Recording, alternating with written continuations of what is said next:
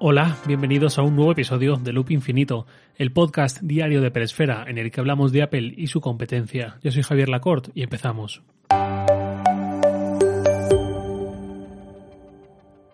Hace una semana que ya conocimos los nuevos iPad Pro y la nueva funda teclado, la nueva Magic Keyboard. Espero que no se os haga duro un episodio específico hablando de todo esto, sobre todo para los que tenemos un iPad Pro no flotante con esa funda antigua y vetusta, pero bueno, intentaré que se nos pueda pasar lo mejor posible pese a tener, eh, pues ya digo, un iPad no flotante. Dios, tragedia, drama. Bueno,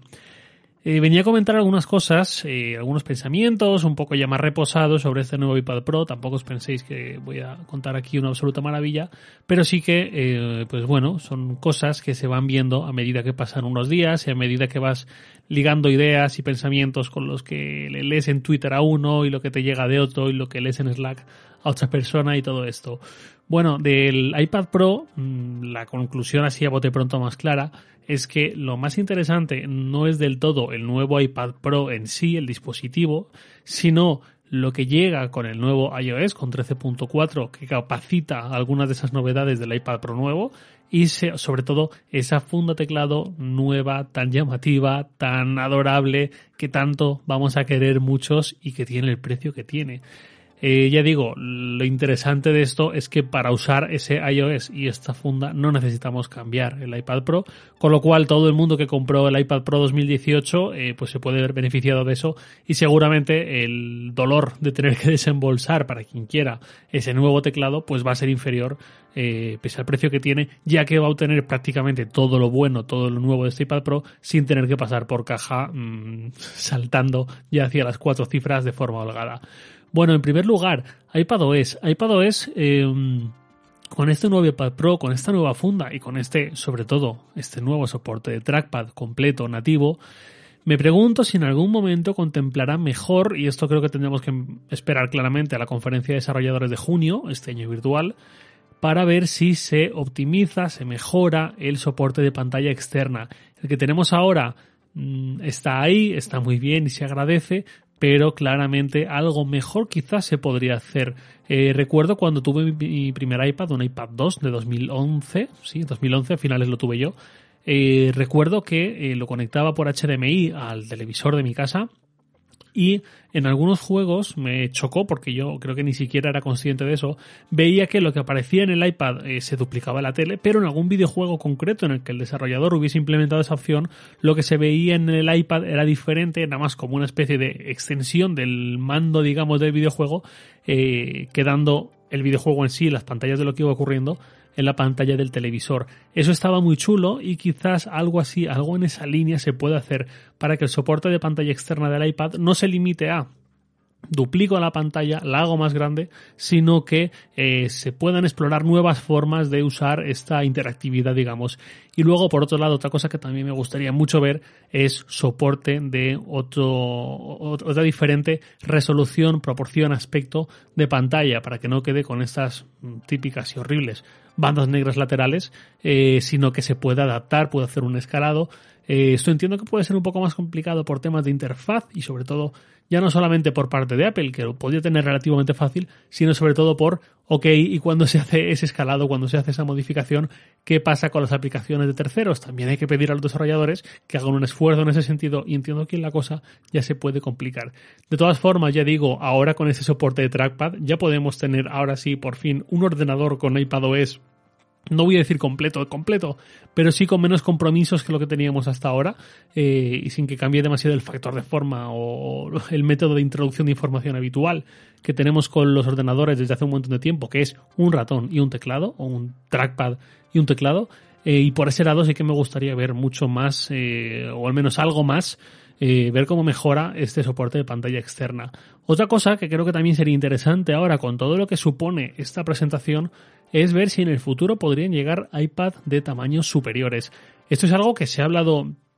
desde hace un tiempo, quizás desde el iPad Pro 2018, pero sobre todo se ha hablado mm, en estos últimos días con el soporte del trackpad, ya gana enteros, ¿no? Ya parece mucho más cómodo poder usar un iPad con un trackpad em, por grande que sea, ¿no? Ya tenemos eh, más versatilidad en ese sentido. En este punto, Entiendo que haya este deseo, entiendo que esto sea un pensamiento colectivo que se plantee, pero tengo mis dudas. ¿Por qué? Porque con un iPad enorme eh, por un lado, la portabilidad obviamente se sacrifica, por otro lado, la capacidad táctil no voy a decir que se pierda por completo, pero con un iPad de 24 pulgadas, pues tendríamos el mismo problema eh, hipotético con el que tanto hemos dicho no queremos un iMac, un iMac con pantalla táctil o no queremos un MacBook con pantalla táctil, porque no es esto lo que lo idóneo para una pantalla de ese tamaño que va a estar en vertical y tal. Con el iPad entiendo que sería algo similar y mm, creo que sería problemático. De todas formas, eh, esto no me preocupa mucho porque si quieres un iPad con una pantalla muy grande, conéctale un monitor externo y todos están contentos. Y luego también eh, sobre iPadOS, mi pensamiento central es cómo los desarrolladores van a crear ahora sus aplicaciones con ese soporte de trackpad. Aquí hay una analogía en la que estuve pensando que me recordaba mucho esta situación, que fue cuando se lanzó el Apple TV mm, de cuarta generación, el 2015. Apple permitió a los desarrolladores crear juegos que se manejaran con un mando certificado para el sistema operativo de turno de cada dispositivo de Apple, iPhone, iPad y demás, Apple permitió que los videojuegos para Apple TV se controlaran con ese mando, pero puso como condición que no solo se pudieran controlar con ese mando, sino que con el CD Remote, el mando integrado que viene con el Apple TV, también pudiera controlarse eh, y que lo otro fuera una mejora, pero no fuese imperativo, que alguien no tuviese que bajarse un videojuego y descubrir, oh, aquí me pide un mando que no tengo. Esto eh, limitó mucho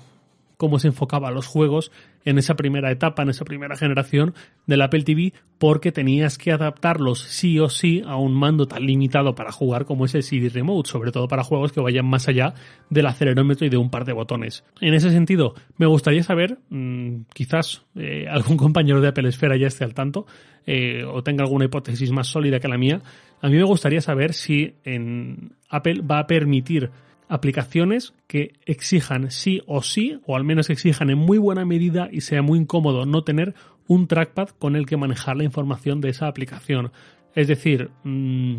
Apple va a permitir que tengamos una aplicación de productividad, de trabajo, del estilo que sea, y que podamos manejarla eh, sin trackpad a costa de que sea una experiencia mucho peor que con trackpad, a mí desde luego no me parecería mal porque ya vimos lo que pasó con el Apple TV y los mandos y los videojuegos el ecosistema que se esperaba que pudiese haber, que en esa época se decía que el Apple TV quizás sea la nueva Wii, eso claramente no ocurrió y creo que uno de los motivos era precisamente ese empecinamiento de Apple, esa norma de Apple de eh, prohibido limitar juegos al uso de mandos eh, que no sean el CD Remote que viene integrado. En este caso, mm, creo que podría ser muy interesante que eh, Apple permitiese a los desarrolladores restringir el uso de sus aplicaciones a quien tenga un trackpad. Si no, quizás estaríamos en lo mismo, si no, quizás estaríamos poniendo una limitación artificial a un desarrollo de software que podría ser mucho más interesante y mucho más versátil para quien añada un trackpad a la ecuación. Y al fin y al cabo, hablamos de un iPad Pro, hablamos de una máquina enfocada, entre comillas, muchas comillas,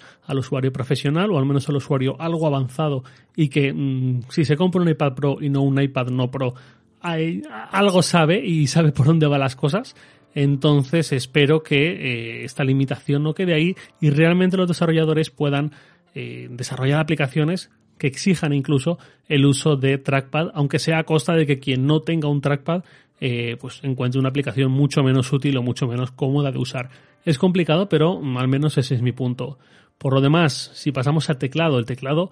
conforme más lo miro, más me gusta, es una maravilla. Eh, las teclas retroiluminadas, ya lo dije no hace mucho, eh, al, la gente en general pero sobre todo los usuarios de Apple, nos encantan los teclados retroiluminados. Además, eh, por supuesto, mecanismo de tijera, no de mariposa. Esto es algo que ya también venimos diciendo mucho tiempo. Esto ha sido claramente un error. Error, por un lado, sacarlo y por otro lado, empecinarse cuando ya se veía que era un error y sacar nuevos MacBooks em, con este sistema de teclado. Y sobre todo, el puerto USB-C extra es otro gran punto a favor y además eh, muy estratégicamente está puesto en el lado contrario a donde suele estar eh, el habitual del dispositivo, vaya. Entonces, eh, ya digo, conforme más miro esta disposición, esta famosa foto lateral en que se ve el iPad Pro flotando y todo esto, más me gusta todo esto, pero con muchos matices. La funda es una maravilla y de hecho viene a solventar muchos de los problemas o muchas de las carencias que teníamos con la funda anterior, la Smart Keyboard Folio. El ángulo es ajustable, lo cual eh, pues también seguramente hacía bastante falta. Yo mismo alguna vez me he encontrado en situaciones, eh, sobre todo en la típica situación de estoy en el tren, quiero ver una película, quiero algo, pero no puedo ajustar el ángulo de la pantalla y tengo que estar mm, con el cuello así un poco torcido hacia abajo para poder verlo un poco cómodamente. Entonces, eh, hace unos cuantos capítulos, no muchos, eh, creo que ya era de este mismo año, de 2020, ya hablé de la funda del iPad Pro actual y de cómo podría mejorarse y dije que eh, seguramente sería complicado solventar ciertos compromisos de diseño, pero al fin y al cabo estamos hablando de Apple eh, si alguien le podemos pedir esto es a Apple. Si de alguien podemos esperar soluciones creativas como la de este iPad flotante que nadie ha visto venir, pues es precisamente a Apple y en última instancia seguramente por eso pagamos a Apple y eso es lo que esperamos. No estoy diciendo que Apple tenga que estar sometida a lo que nosotros queramos y nuestros caprichos y deseos, pero sí que hay cierta conexión entre qué expectativas tenemos de esta empresa en base a lo que ha hecho durante todo este tiempo. Al final, ¿para quién es este iPad Pro? Este iPad Pro Apple cada vez más nos lo quiere vender como un ordenador, como un primer ordenador para la gente más joven que no ha tenido tantos años de uso de ordenadores más tradicionales, podríamos decir, pero al final mm, a mí no me queda del todo claro. Yo soy un enamorado del iPad, soy un enamorado de iOS, pero incluso a mí me cuesta, sobre todo porque uso ciertas aplicaciones, sobre todo aplicaciones web que me lo ponen un poco difícil en ese sentido. Em, sí que me va a gustar mucho, sobre todo a partir de 13.4 y de este soporte de trackpad y tal, probar, quiero probar, quiero poner un dangle USB-C al iPad, conectarlo a mi monitor de 27 pulgadas, conectarlo a mi Magic Mouse 2, a mi Magic Keyboard y ver, ver si realmente el flujo de trabajo con un ratón, con un teclado externo, con una pantalla y tal, realmente es cómodo porque entonces eh, podemos estar hablando ya de mm, que no para ahora mismo quizás, pero sí que mi próximo ordenador incluido mm, en grande, digamos, mi próximo ordenador completo, quizás ya ahora sí voy a tener iOS o iPadOS, mejor dicho. Mientras tanto, pues quizás puede convertirse en un primer ordenador para quien lo tenga muy muy claro, o quizás puede convertirse en un segundo ordenador, ya sea el primero un portátil o un sobremesa como el iMac, para quien no necesita tanto de un portátil, para quien quiere una movilidad para tareas bastante más básicas quizás, pero que sabe que el, el, uso principal que le va a dar al ordenador y en el que realmente necesita un ordenador con todas las letras, un PC o un Mac, eh, va a ser ese ordenador y para esas tareas secundarias sí le puede llegar con lo que ofrece a día de hoy iPadOS. Si me gustaría ver alguna cosa más, como una mejor gestión de la multitarea, como una mejor gestión de las ventanas, como incluso más ventanas simultáneas en pantalla, esto es complicado, pero ya digo, si Apple nos ha dado este iPad flotante y esta funda que todo uno se enamora, pese a su precio que es muy alto, eh, pues ¿por qué no? Vamos a soñar con que en junio en la conferencia de desarrolladores Apple nos traiga un iPad OS mm,